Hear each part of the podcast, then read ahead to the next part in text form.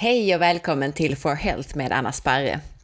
Idag tänkte jag berätta om hur det har gått i mitt sömnexperiment så här långt. Om du är nyfiken efter avsnittet så hittar du mer information på forhealth.se. 4health.se. Sömnexperimentet, ja. Ni som följer med mig på bloggen, ni vet vad jag pratar om. Jag experimenterar på mig själv ett tag för att utvärdera tillskott, bland annat av olika aminosyror, och för att undersöka deras effekt på min sömn. Den stora anledningen är att det är intressant att experimentera eh, och för att kunna ge lite tips till läsarna på bloggen. Men jag har också haft lite svårt att sova tillräckligt länge ett tag. En kombination av att jag har blivit van, så att säga, av att eh, väckas av bebis och eh, av förhöjda stressnivåer. Eftersom olika aminosyror är byggstenar till olika hormoner och signalsubstanser i kroppen så kan tillskott påverka nivåerna av de här substanserna i kroppen och därmed kan det påverka sömnen, humöret eller vad man nu är ute efter. En del aminosyror fungerar dessutom som signalsubstanser i sig själva. De klienter som jag arbetar med, de blir till exempel bättre med tillskott av specifika aminosyror än vad de blir med SSRI-preparat, alltså antidepressiva tabletter. Men det är ett helt annat ämne. Jag blev sponsrad med tillskotten från MM Sports och från Female Balance Shop. Så ett stort eh, tack till dem för hjälpen. Jag tänkte summera det jag har utvärderat hittills. Det första jag testade, det var aminosyran glycin. Glycin är alltså en aminosyra, men det fungerar även som en signalsubstans i kroppen. Och signalsubstanser pratade jag lite mer om när vi pratade om nervsystemet här för ett par avsnitt sedan.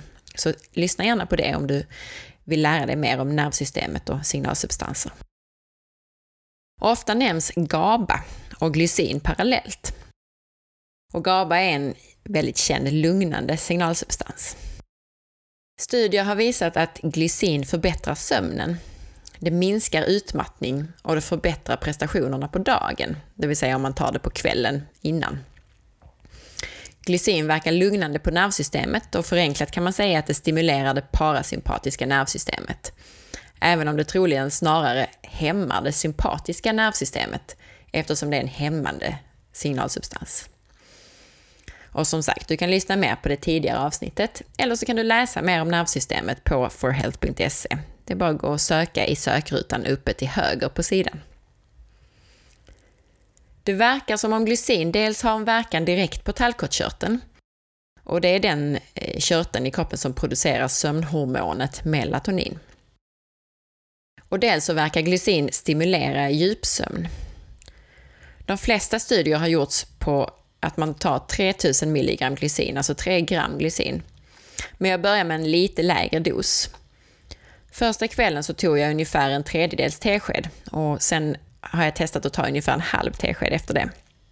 Och en tesked, alltså ungefär 5 milliliter, det sägs väga runt 4-5 gram. Så jag antar att min dos har varit någonstans mellan 2000 och 2500 milligram, alltså mellan 2 och 2,5 gram. Effekten var till en början väldigt positiv av glycin. Det kändes lättare att somna om om jag vaknade på natten, vare sig det var bebis eller att man var kissnödig eller något annat. Och insomnandet brukar jag inte ha något problem med, men jag tror att, att det gav en rogivande effekt redan på kvällen. Man känner sig lugnare och man kommer lättare till ro. Men sen är det ju så att hjärnspöken, de kan ju fortfarande vinna. Alltså vaknar man på natten så är det mindre risk att tankarna börjar snurra direkt. Men har man mycket som stressar så kan tankarna ändå ta över. Så det är liksom ingen mirakelkur. Efter att ha testat glycin i drygt två veckor och läst min sömndagbok så tycker jag inte att min totala sömn har varit bättre faktiskt. Jag tycker fortfarande att det får mig att komma till ro på kvällen efter två veckor, men jag funderar lite på om effekten kring att somna om trubbas av efter ett, eh, efter ett tag på glycin. Efter några dagar. Kanske är det så att receptorerna för glycin, de nedregleras efter att man har tagit ett tag. Det vill säga att kommer det mycket glycin så blir det färre receptorer som tar emot det. Kroppen behöver ju inte vara lika känslig om det finns mer av ett ämne. Behöver inte vara ute efter att, att hitta precis allt av ämnet i kroppen.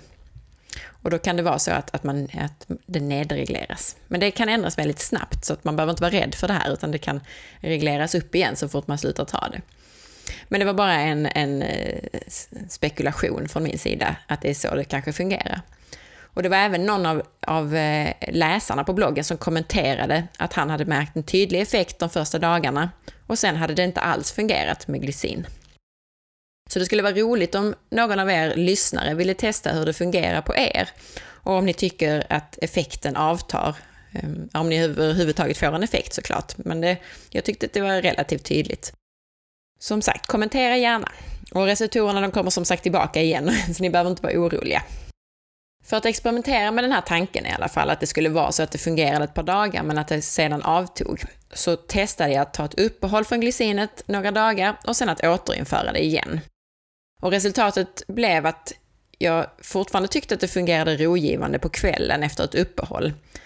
Men jag tycker faktiskt att det är svårare att somna om när jag vaknar till på natten än dagarna innan då jag inte hade använt glycin. Så kanske glycinet som blir över så att säga, eh, och som troligen också är en byggsten till andra signalsubstanser, omvandlas vidare till något stimulerande. Så kan det vara. Jag vet faktiskt inte. Som sagt, jag spekulerar här. Några dagar så testade jag att kombinera drygt en halv tesked glycin på kvällen med en väldigt liten dos melatonin, mindre än 0,1 gram. Alltså melatonin är sömnhormonet som man också kan ta som tillskott. Och det verkade ha en bra effekt. Jag fick en snabb insomning och jag hade, hade lite lättare att somna om. Men summerat om glycin så är mina slutsatser baserat på att bara testa det på mig själv. Att glycin har en lugnande effekt och kan hjälpa till att komma till ro på kvällen. Och att somna om om du vaknar på natten. Och att man ska ta glycin mellan en och en och en halv timme före sänggåendet. Du kan ta glycin under en kortare period av stress, men det verkar eventuellt inte så bra om du tar det varje dag. Kanske ska du inte ta glycin i kombination med amning. Ja, de flesta preparat rekommenderas inte att ta när man är gravid eller ammar eftersom ingen har testat dem, så säkerheten är inte garanterad. Men anledningen att jag säger så är för att jag tyckte att min bröstmjölksproduktion avtog. Och sen så smakar glycinet faktiskt väldigt sött, lite för sött. Eh, så att det godaste sättet att använda det på tyckte jag var att ha det i maten på något sätt. Någonstans där man vill ha det eh, lite sött, eller man kan ha det i en varm dryck också. Glycin finns faktiskt naturligt eh, också i vår mat, i proteinrika livsmedel som kött och fisk och så vidare. Men det är inte en essentiell aminosyra, vilket innebär att vi inte måste tillföra den eftersom kroppen kan tillverka den själv från andra proteinkällor. Det var det om glycin. Det andra som jag testade det var glutamin. Och glutamin är också en aminosyra. Den är viktig bland annat för immunförsvaret och för tarmen. Det är vanligt att L-glutamin, alltså den, den formen av glutamin som man tar som tillskott, att, att den finns med i tillskott för magen eftersom det kan hjälpa till att läka en skadad tarm. I studier på idrottare så verkar glutamin inte ha någon nämnvärd effekt på själva muskeltillväxten och på prestationen. Men det kan boosta immunförsvaret, för ut, eh, alltså, särskilt om man eh, håller på med en uthållighetssport som maraton eller liknande. Men glutamin är viktigt också vid vanlig så att säga, stress och oro, inte bara vid träning. Mer glutamin går åt i en stressad kropp nämligen. Och glutamin stimulerar leverns egen detox eftersom den behövs för att levern ska omvandla ammoniak till urea som kan föras ut med urinen. Och höga ammoniaknivåer sägs vara kopplade till sömnlöshet och på det sättet så skulle glutamin också kunna förbättra både leverns funktion och sömnen. Och glutamin är också föregångare till den lugnande signalsubstansen GABA som jag nämnde tidigare. Men jag har tyvärr hittat studier som visar att tillskott av glutamin till stor del omvandlats till det nervstimulerande ämnet glutamat. Ja, glutamat är ju samma sak som det som tillsätts som smakförstärkare och kan ge då en rad olika besvär som jag har skrivit om på bloggen också. Bara sök på glutamat. Och glutamat har i stort sett motsatt effekt som GABA, alltså det ger hjärtklappning och, och det kan snarare bli svårare att sova. Och glutamin, glutamat och GABA, de arbetar i en gemensam cykel i kroppen. Och det glutamin du stoppar i dig kan alltså omvandlas till glutamat istället för GABA. Kanske är det så att om man redan har stress eller utmattningsbesvär så är inte glutamin det bästa alternativet för att hjälpa till med sömnen. Och du kan såklart testa och se vad det får för verkan i din kropp. Kanske är det bättre att ta tillskott av GABA då, eller glycin då som jag tidigare testat möjligtvis. Själv så tog jag glutamin tidigt på dagen. Jag har läst av andras erfarenheter med glutamintillskott, eh, de som har tagit av andra anledningar än för sömnen. Att de kan få svårt att sova om de tar det på eftermiddagen eller, eller senare. Första gången jag testade glutamin så tog jag det på förmiddagen. Och på kvällen så tyckte jag att jag hade en snabb puls faktiskt och det hjälpte definitivt inte till för insomningen. Nu är det så att jag var iväg på surfresa när jag gjorde detta och jag hade nog övertränat, alltså surfat för mycket, så det skulle kunna bero på det. Jag tog uppehåll från glutaminet i alla fall några dagar och jag hade en snabb puls ett par kvällar till innan det försvann. Så jag vet som sagt inte alls om det berodde på glutaminet eller på överträning. Och jag vet inte heller om jag skulle haft en annan effekt om jag tog det på kvällen. Väl hemma från surfresan så testade jag glutamin igen. Återigen på förmiddagen tog jag det. Och jag, hade, jag fick inte alls samma eh, problem med en hög puls. Men jag såg inte heller någon särskild effekt på sömnen. Så det jag borde göra nu egentligen det är att testa att ta glutamin på kvällen för att se om jag sover bättre på det. Men jag känner lite grann att både av det jag har läst och av den första upplevelsen med högre puls, att jag kommer ha förutfattade meningar eh, om glutaminet. Så att jag, det, jag vet inte riktigt hur jag ska göra det här. Glutaminet kan som sagt antingen omvandlas till den stimulerande substansen glutamat eller till den lugnande GABA. Och jag gissar då, men det är ju bara jag som spekulerar, att jag är en sån som omvandlar tillskott av glutamin till glutamat. Jag skulle behöva testa glutamin mer och även på kvällen, men jag valde då att avbryta eftersom det här med mina förutfattade meningar. Så kanske kommer jag ta upp och testa igen senare, eftersom jag vet många som påstår att det kan fungera väl för sömnen att ta glutamin. Och i så fall ska jag testa att ta det på kvällen. Om det är någon av er lyssnare som har testat så får ni hemskt gärna gå in och kommentera på bloggen och berätta hur glutamin fungerar för er. Och jag vet dessutom att glutamin har en läkande effekt på tarmen. Så har du en skadad tarm så testa och ta det då på, på morgonen om det bara är för tarmens skull. Det tredje jag testade, det var tryptofan. Och tryptofan är också en aminosyra och det är en byggsten för sömnhormonet melatonin. Från litteratur och studier så verkar det främst som att tillskott av tryptofan kan hjälpa dig att somna snabbare. Till skillnad då från glycin till exempel, som jag tyckte kunde förbättra sömnkvaliteten i alla fall ett par dagar. Tryptofan kan användas på kvällen för bättre sömn, men det kan också användas på dagen istället för SSRI-preparat, alltså antidepressiva som jag nämnde tidigare. Och detta eftersom det är en byggsten till serotonin, en må bra-substans. Man ska gärna ta tryptofan på fastande mage och egentligen helst tillsammans med en liten mängd kolhydrater. Tryptofan är faktiskt den vanligaste aminosyran att ha brist på. Och av erfarenhet från klienter så är det toppen mot just vinterdepp, eller annat som egentligen skulle ha krävt då inom citationstecken, eh, att man tar SSRI-tabletter. Jag testade både att svälja hela kapseln med tryptofan, men också att öppna kapseln och ta det under tungan, eftersom det kan ge en snabbare effekt. Precis som med andra tillskott så fungerar tryptofan inte för allt. Jag tycker att jag får en liknande effekt som av att ta melatonin, vilket jag kommer till snart. Men det känns bättre att ta det i form av en aminosyra än som det färdiga hormonet, för då får tallkottkörteln som producerar melatonin fortsätta arbeta och kroppen kan producera så mycket som behövs. Men tillbaka till effekten av aminosyran tryptofan. Det hjälper för insomning, även om jag nu inte brukar ha några problem med det. Och man får också bra sömn de första timmarna på natten. Det fungerar bäst när jag tagit under tungan eller tuggat sönder kapseln, för jag tror att en del då tas upp snabbare direkt ut i blodet från munhålan. Då kan man också ganska direkt innan man går och lägger sig, att man tar det då. Eftersom man får en, en snabbare effekt istället för att behöva ta det en eller en och en halv timme innan man lägger sig. Det enda problemet med att ta det under tungan är att det smakar verkligen jätteilla.